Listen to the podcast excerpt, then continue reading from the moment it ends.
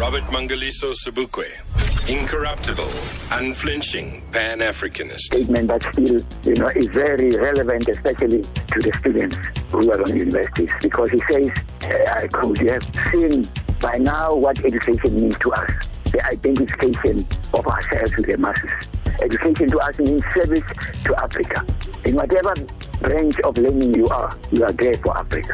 And not only that, he says also, we must be the embodiment of our people's aspirations. That is so.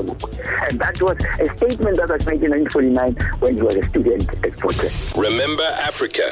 Robert Mangaliso Sobukwe.